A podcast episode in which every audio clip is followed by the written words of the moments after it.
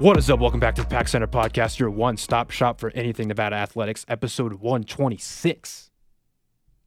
My name is Matt Heff, and I'm with my co host Isaiah Bros. Isaiah, it's draft day. Well, actually, not technically. We're recording this on Tuesday, but by the time you listen to this, it will be NBA draft day. My fa- one of my favorite times of the year, the NBA, the best professional sports league in America. I will be taking no other opinions at this time. And it's so cool. They call it an association instead of a league. That's kind of cool. But, anyways, we're not going to be talking about the draft specifically, although I want to. What we're not going to. We're going to be talking about Nevada's own Jalen Harris potentially getting drafted in the NBA draft. Yeah, I mean, he's been making some noise throughout these last couple months, uh, which we'll definitely get into. And following that absolutely torrid campaign he had with Nevada basketball last year, really put him on the map, and he showcased his offensive skill set to say the least. So I wish him the best. I know we'll each give our perspectives to whether he'll be drafted or not. But either way, like you said, yeah, the NBA draft, while I prefer the NFL draft, That's also a very good one. I would take that one more. I think there's more impact, but the NBA draft, especially with those first five picks, the lottery and stuff, yeah, it's it's exciting to say the least. Especially right now, the NBA is in just absolute chaos. Jrue Holiday getting traded for five picks, plus George Hill and Eric Bledsoe. Well, three three first round picks and two pick swaps. Trevor Ariza and two first round picks getting traded for Robert Covington. We got Bogdan Bogdanovich getting traded from Sacramento for Donte DiVincenzo, Vincenzo, two second round DJ. picks. No, DJ Wilson, DJ Wilson, former Ersan Michigan. Ilyasova. Like, there's been just Chris been- Paul to the Suns. Yeah, Chris Paul to the Suns. There's been absolute just chaos going around the James league right Harden now. So requesting trades. Russell Westbrook getting out of Houston. It's gonna be crazy. yeah, it's draft night might be crazy. I know you're a Warriors fan. Your team might trade their pick. No one knows yet. I'm a Heat fan. I don't know if we're going to trade our pick yet, but we're not here to talk about that. Before we get into not here we are not bandwagons. Just get that no, out of the way. No, we're not. Okay, Monta Ellis will always be my favorite player. And Matt talks about his Luke Babbitt Miami Heat jersey all the time. I don't. You do, but okay. I wear it a lot, but I don't.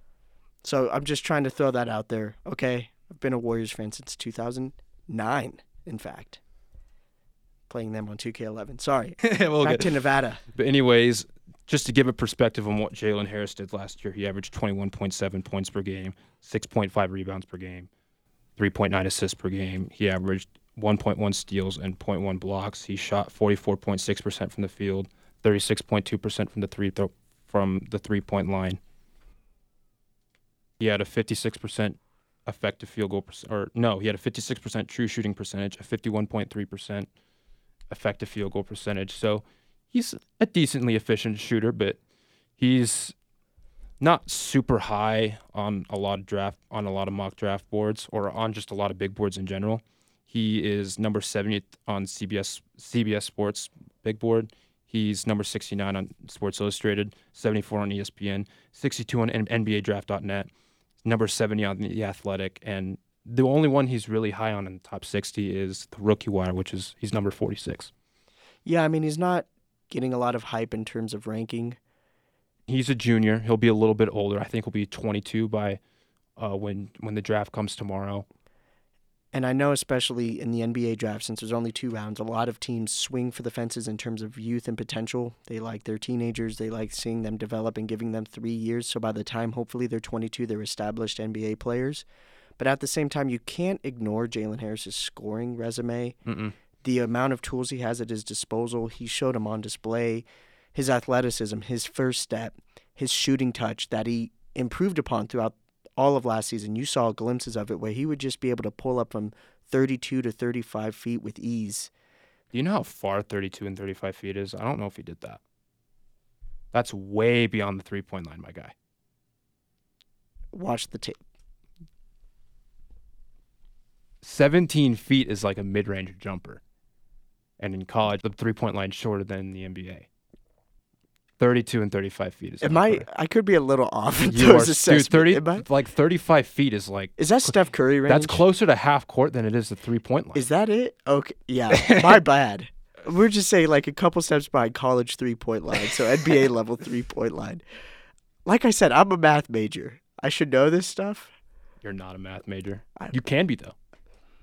Oh, I'm I'm gonna consider myself a math major, but You can switch. Are you going to switch? it's too late, Matt. I mean, It's it's, too not late too late.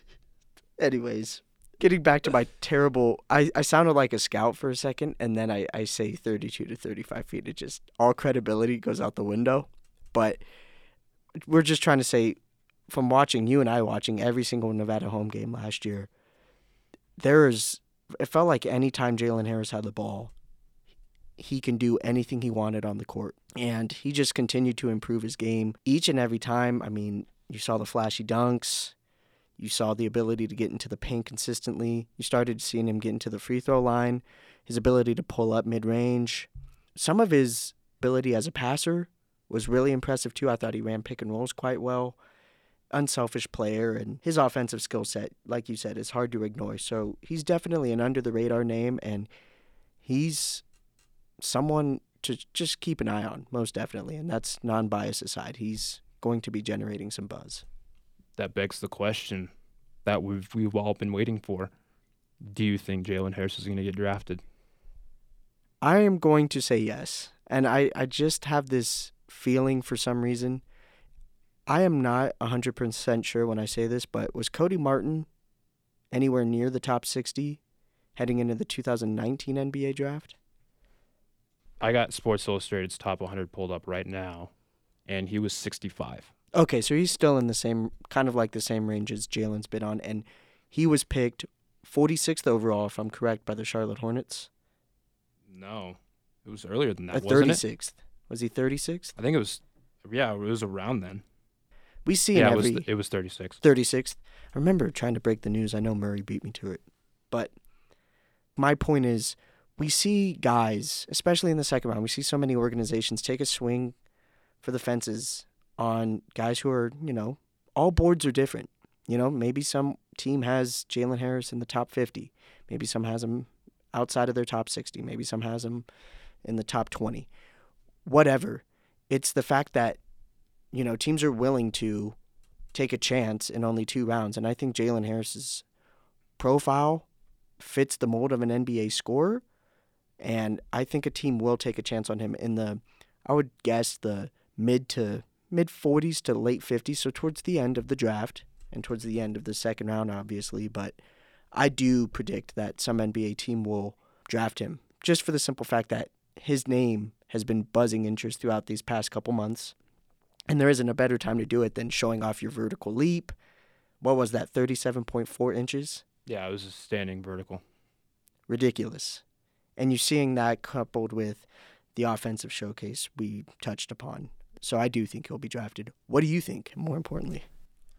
I've been asked this by family members, some friends over the recent months, and it's funny because we're, we're living in this world right now where NBA scouts have had multiple extra months to study these prospects. Because usually you would, not scout specifically, but like fans would look at these prospects in March in the March Madness and being okay, like this is who this guy is, this is who this guy is. We didn't have that this year, but scouts on the other hand have had seven, eight months class. I mean, they've been studying this draft class for ever. And so we're in this dynamic to where they they're pretty much just like I'm sick and tired of watching these prospects, or I'm sick and tired of scouting this guy because we've looked at so many like we've looked at this three times probably. That's probably what they're thinking right now. And my initial thought is no, he won't get drafted, but I do like your because only because he's not ranked high on these mock draft boards, and there's plenty of other good prospects ahead of him, and even behind him.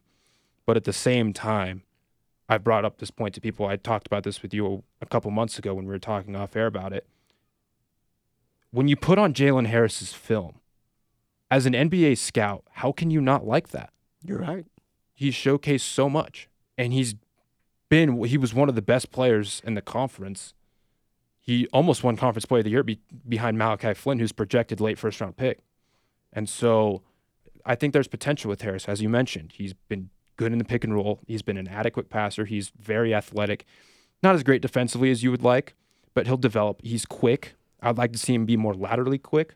He's good at creating his own shot with in and outs, different crossovers, different change of pace.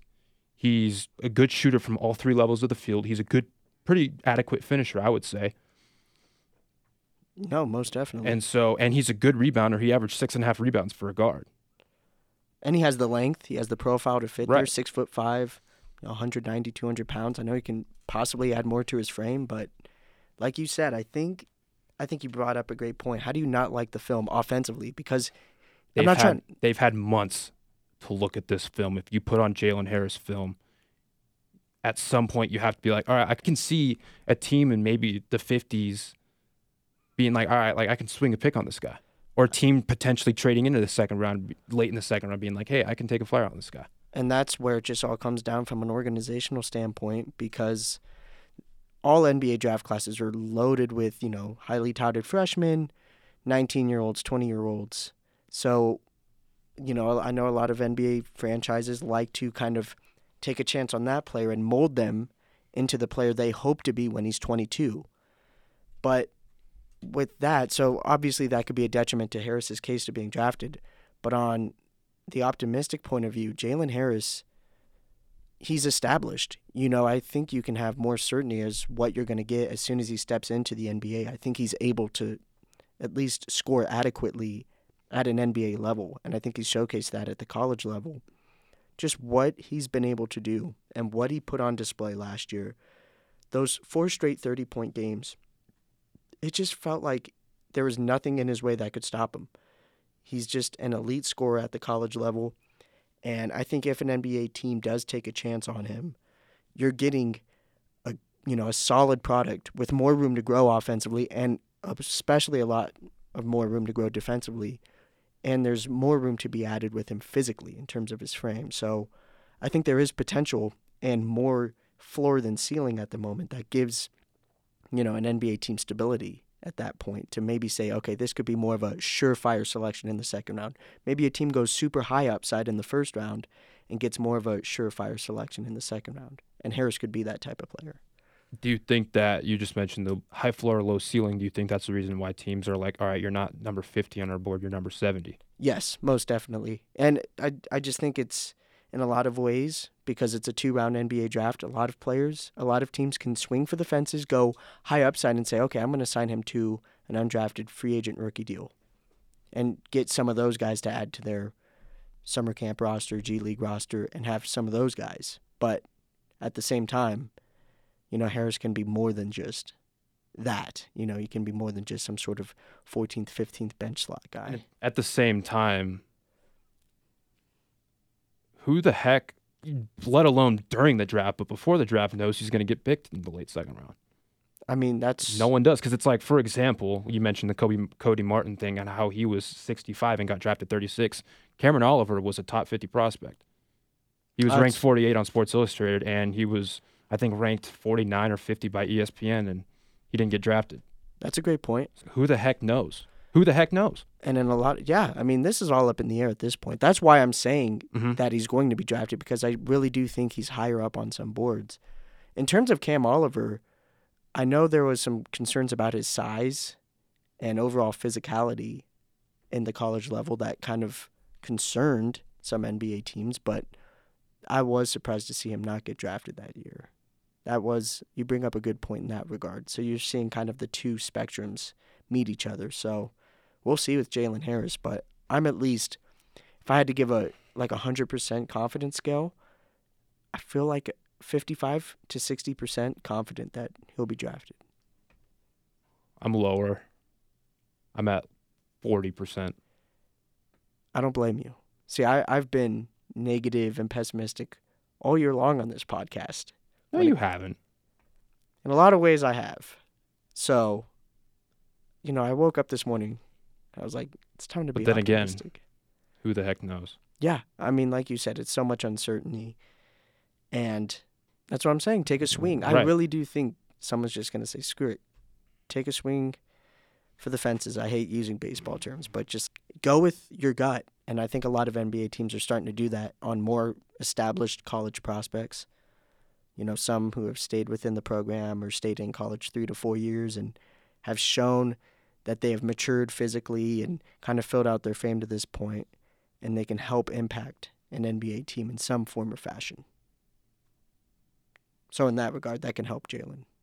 But then again, again, I can also see teams taking chances on like I don't know Lamar Stevens, or Trent Forrest, or Diakite from Virginia. Like there's just a bunch of that's what the NBA draft is. Just a bunch of great basketball players trying to get a spot. Oh, definitely. The NBA draft is saturated with talent. It's a shame it's only two rounds. Yeah, like they could take a chance on Yoeli Childs or something like Jon Teske. I don't know. No, I mean they have a lot of fits.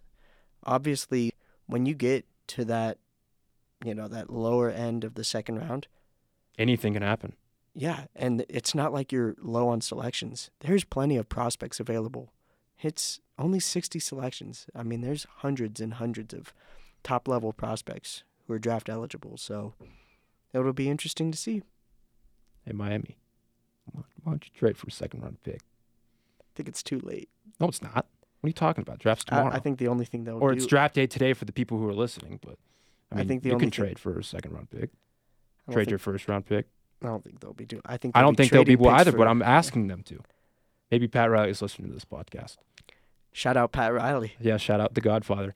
Anyways, let's look at the Twitter poll that we put up asking the same thing whether Jalen would get drafted or not. It was very interesting results. 40 people voted. 23% voted for that he would be a first round pick. Yeah, I don't see that happening. Neither do I. Like you said, I wouldn't be, I wouldn't complain. I wouldn't complain. 30% the winner would be the second choice which was in between picks 31 and 45 in the second round. 28% had 50 had 46 through 60 and then 19 the remaining 19% had undrafted. Kind of an even The f- mix. But a lot of first round ones. A lot of first round. I mean, Maybe I I don't think he is, but maybe teams see his his vertical scoring ability and just say, "Screw it, we don't have a second round pick. You got to take him now." I don't know, but like you said, who knows? Well, we will know very soon. But I hope he gets drafted. That'd I be awesome. I certainly hope so too. I think he has a case. Anyways, now we're going to get into midseason awards, but we'll tackle that after the break. We are back. The midseason football awards. We're at the midseason point. We talked about it on yesterday's podcast. It's just weird to think about. But anyways, let's jump right into it. We're going to do two not two original awards, team MVP, the defensive MVP because we got to give some love to the defense then the best unit on the team, and we're gonna we're gonna talk about the worst unit on the team, kind of get some some perspective. Anyways, let's jump right into it. Isaiah, who is your team MVP? I'm gonna go with quarterback Carson Strong, just putting up numbers. Wow, Yeah, I know. Surprise, surprise. I'm sorry, but the growth, maturity, talent he's showcased over these last four games through the mid-season has been you just can't ask for much better. And his future is so bright and he's showing some sort of new element to his game I think and some form of confidence throughout each week. And he's just been able to string together some eye-popping performances and he's generating some buzz within the Mountain West Conference. And there's just to me that was just a no doubter right off the bat. You want your leader of the offense of the team as a whole to be your team MVP, and he's done that thus far. Now, who do you have as your team MVP? Julian Diaz. I'm just kidding. Close. I mean, that's a, that's second in my book. Julian Diaz.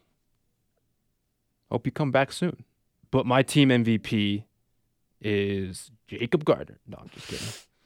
No, my team MVP is Romeo Doubs. 31 catches, 645 yards, and eight touchdowns. He's been remarkable. I don't know if Nevada's Nevada might be two and two. They might be even one and three without Doubs, just because the Wyoming he had the game-winning catch. I'm sure someone else could make that catch. And then of course, I don't know if Nevada beats New Mexico. Like that's my biggest conclusion. I don't know if Nevada beats New Mexico without Doubs, but the thrill of the unknown, we might never know. But I still, I do think the team MVP is Romeo Doubs so far through the midseason. No, you make a great point. The numbers, just like strong, the strong Doubs connection that we've talked about all year, it's on full display. And Doubs has just been absolutely sensational. The numbers he's been putting up are just out of this world, and he's going to continue that in many aspects. So Who's your defensive MVP? I'm going to go with Lawson Hall, linebacker. I mean, we uh, heading into this season, A lot of questions surrounding the linebacking unit, and Lawson Hall has not only stepped up his performance on the field, but from a leadership standpoint on the defensive end, he's been huge. And just much respect to him. He's made some plays. He's been a big voice in the locker room, and I think he's someone the team really relies upon. They need his leadership and his physicality on the field, and he's done that to this point through the mid-season, as we like to say. So Lawson Hall's my pick. Much respect to him. Who is your defensive MVP? I got Tyson Williams. He leads the team in tackles at 27. I know it's kind of a cop out to pick the team, pick the player who leads the team in tackles, obviously, but he also has a pick. And I just remember just going back to the Wyoming game. That was kind of like the decider for me because he gets ejected for the helmet to helmet in the third quarter, and Nevada's defense just went completely just they just sunk almost. I don't think it was just him in particular, but he makes that impact on the field. He's that safety who can play anywhere in the box.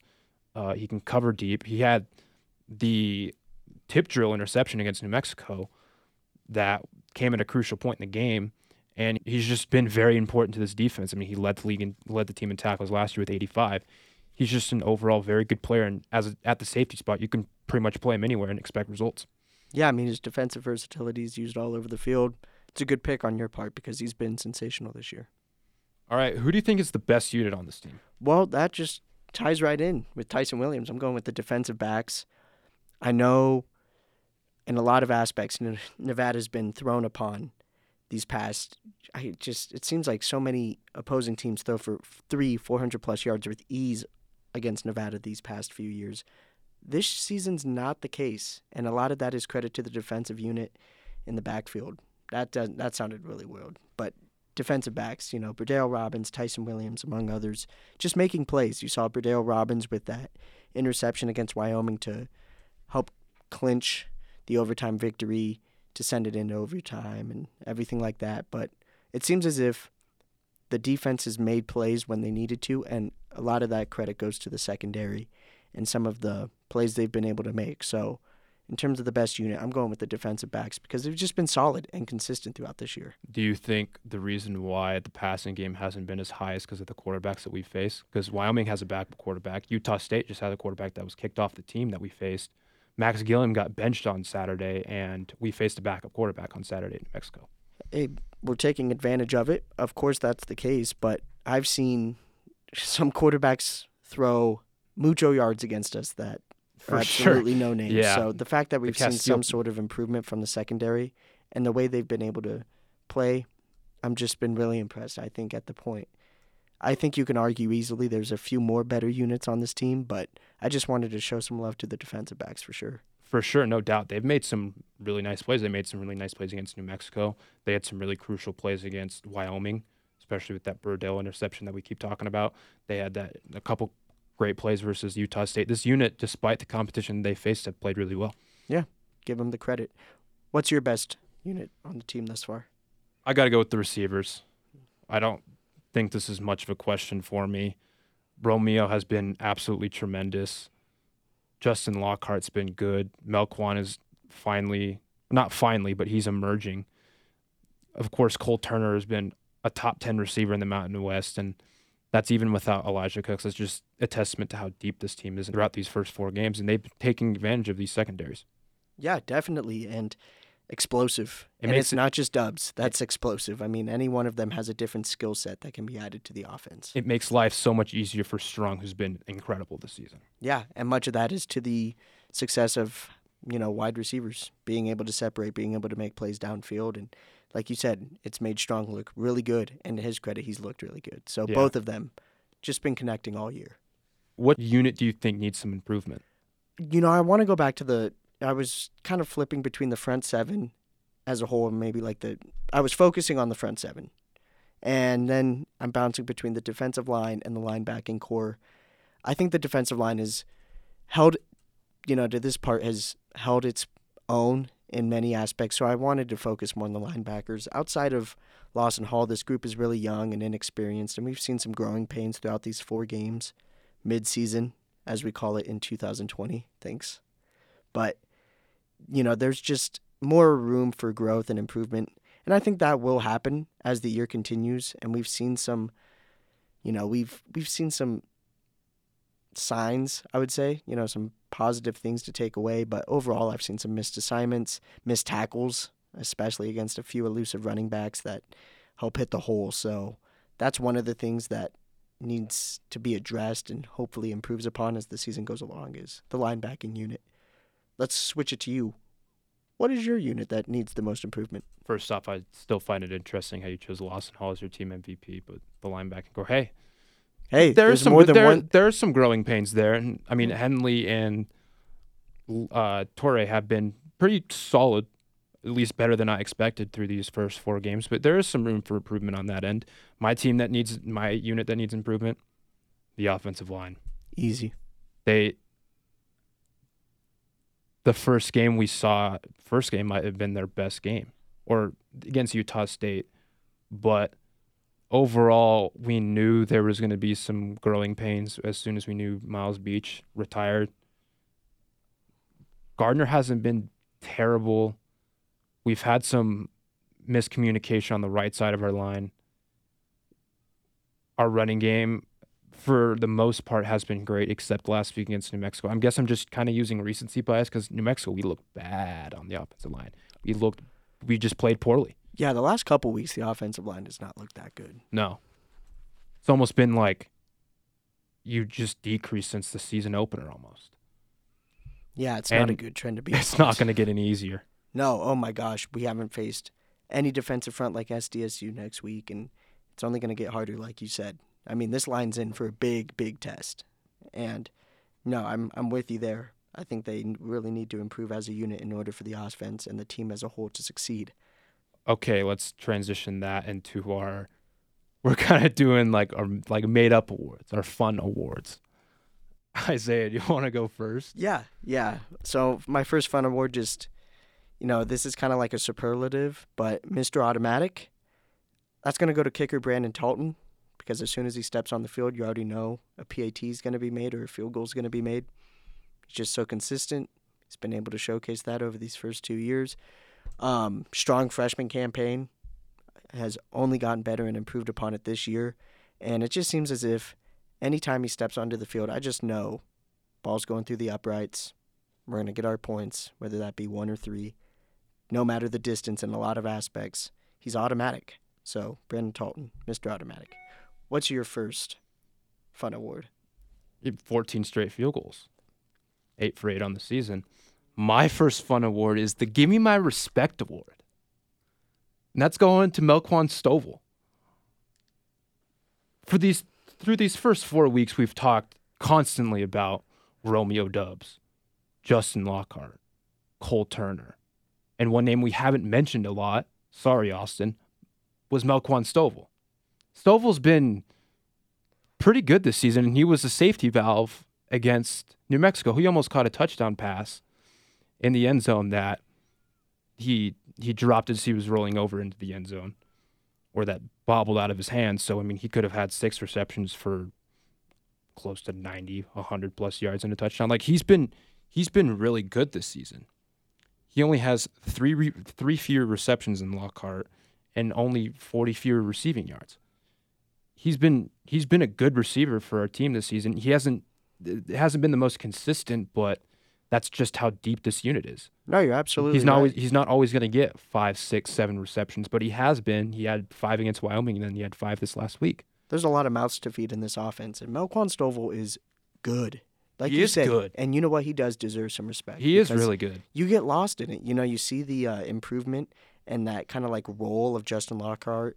You're seeing the position change, unlocking Cole Turner's potential. Obviously, Doubs gets the headlines. Stovall does get lost in the mix. So, you know, props to you for bringing that out because he's been good and he's kind of like a safety valve for strong. All right, what's your next word?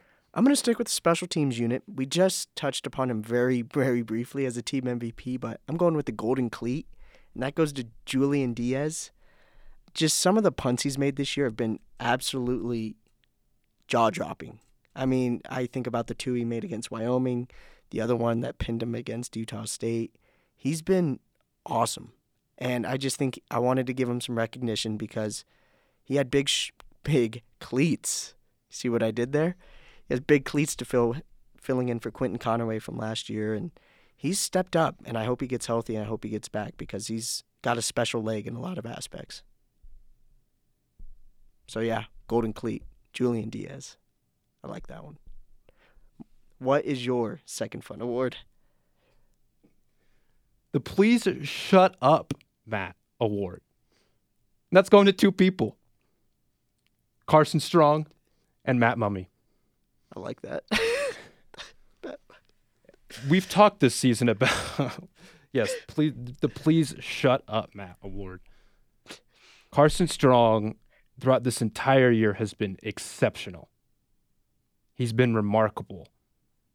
But I'll I'd be lying if I said this entire offseason I was wondering if he would develop that tendency to throw the deep ball.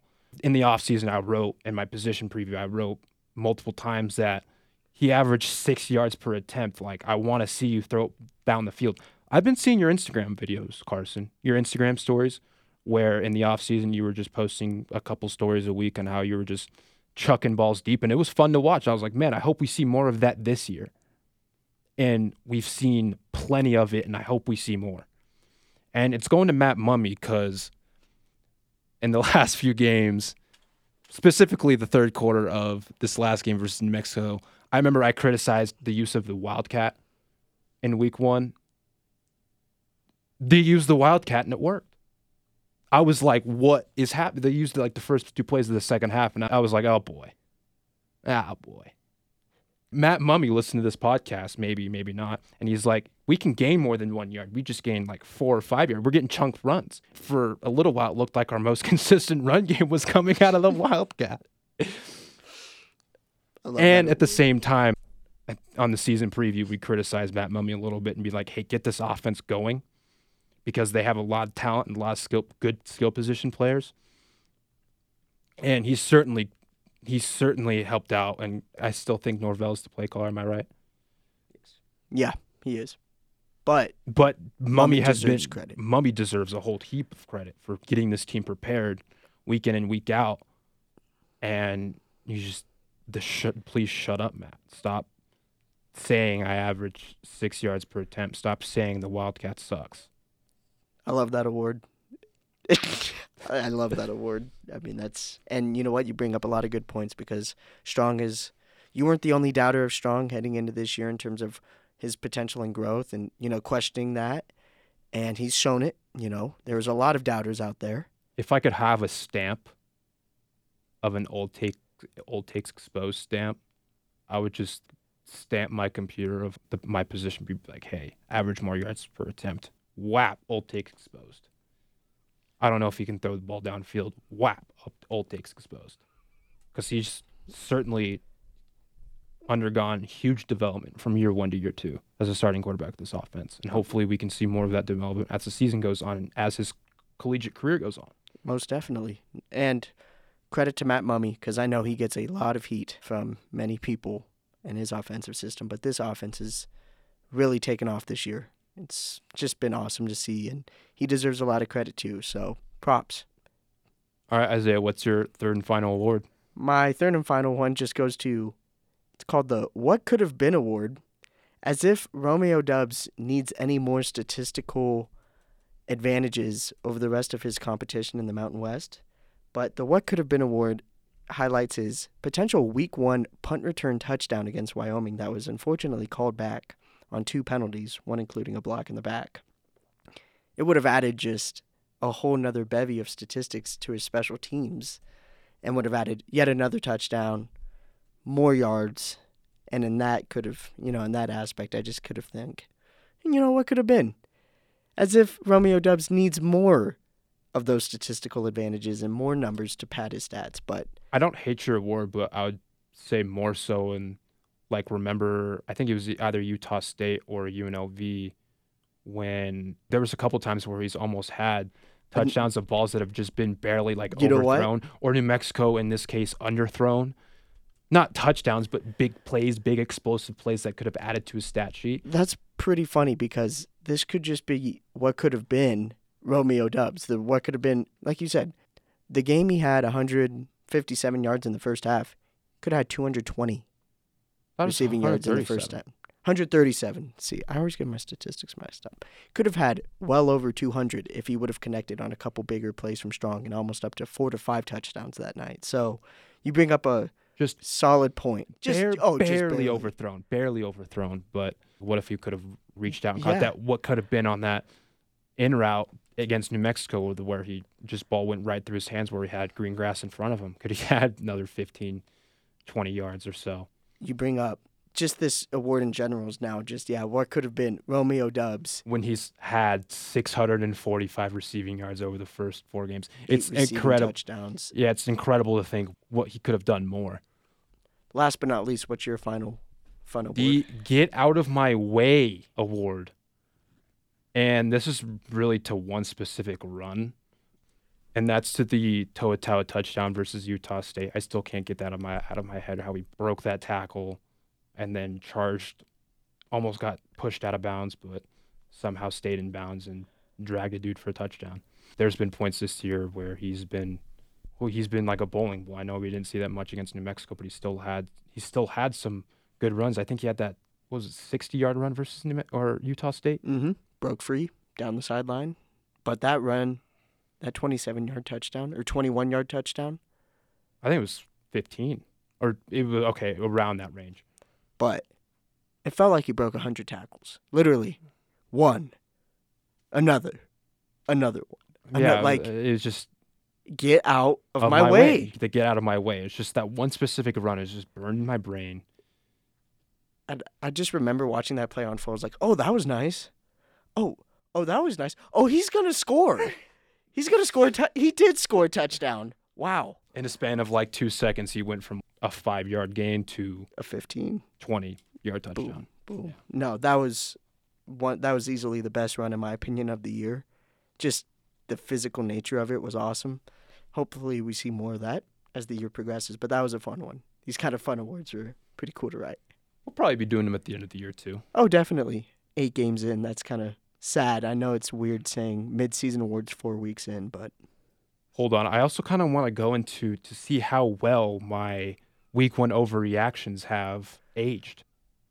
Number one on my week one overreactions, Carson Strong can make a run at being a first team Mountain West quarterback. That seems like it's aged pretty well. check. Julian Diaz is the team's MVP. We just mentioned him. I mean, That one was just kind of like a joke, funny one. I wasn't really like a serious overreaction, but gotta get a little mini check. he had two 70 yard punts. That's Little mini check. Ridiculous. Come on. It would have been it would have been better if he's played all four games. a little. Give yourself a little credit. Little mini check. Yeah, Come on, a little mini one. check, A little mini check. Little mini check. That's big praise heaped upon you. And then my final one. It was this was more of a question, but can Nevada make a run at the Mountain West Championship game? As of right now, that seems pretty bright, four and zero. But we still have a long way to go again, because we got San Jose State, who's been we I, I know we've made jokes on the last few podcasts about San Jose State. They've been really good. They've been awesome. They've been exceptional. Brent Brennan's done a fantastic job with that program, turning them around. They've they're really good. We got them last game of the season.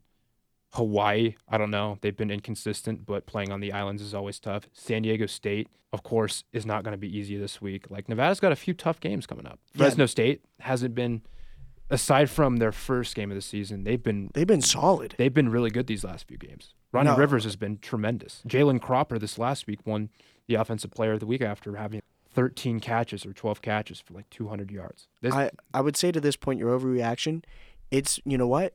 It's becoming more, I I'm not trying to say concrete, but it's it's developing some speed. and it's, getting developing some speed, but these next few weeks are going to be tough. This is the real test. I mean, we've beaten up on the competition and we haven't even looked, you know, eh, Jay Norvell talks about it every press conference.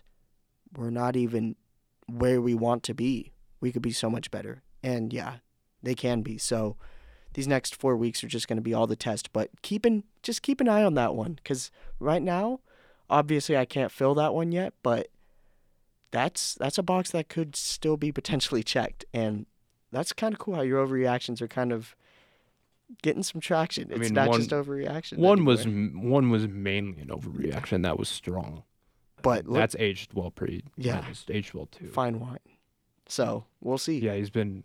I don't want to say far and away the best quarterback in the conference. No. but because Starkel's been really good. But then again, Strong has a bigger sample size than Starkel, and that could prove to be noteworthy when Eight games in. Yeah, I eight mean, games. That's, that's all you can get. But this was fun. I enjoyed this whole podcast from Jalen Harris to midseason awards. I know this was like kind of like more of a kickback one, Jalen Harris. We really hope you get drafted, man. dude. Like we wish be you the best. that'd be so awesome. no matter what in your future career endeavors. We wish you, we wish you the best because last without, year without a doubt. last year had a lot of question marks surrounding it. You know, we weren't expected to perform that well in the regular season. And you were a big reason why the team performed that well. You were just a driving force offensively, an absolute monster. So we wish you nothing but the best. We yeah, even if he doesn't get drafted, I really hope a team in the undrafted range takes a chance on him. I certainly hope so. And I certainly hope they do because, like we've talked about, he's got the skill set, he's got the profile. Let's just see if it comes together. Yeah. Do you have anything more to add? You know, um, Warriors number two pick. Let's not mess this up. I mean, it's kind of hard to mess up a number two pick unless if No, you, you trade can it mess a up a bad number. No, I'm saying like it's with with who's on the board, it's harder to mess up, but it's easier to mess up if you trade the pick and you don't get enough value in return, We'll see. or if you give up too much value. No matter what happens, let's not mess this up. So The Warriors might not even trade the pick. no, they may stand still and take someone. So Yeah. we'll see. Well, well, James Wiseman in San Francisco, Yeah, let's hope. I don't know. We'll see. Lamelo. No. Please, Lord, no. If I come back here and the Warriors draft Lamelo Ball, I will not be a happy camper. Watch that become an old takes exposed. Oh. Boo. Anyways, thank you for listening. Subscribe, give us a good rating, five star rating. In fact, we will San Diego State reminder, twelve thirty Pacific time on Thursday or on Saturday. It's not going to be on Thursday. We're going to be recording this on Thursday. We're going to be recording the episode on Thursday. We will see you in a couple days. Thank you for listening again.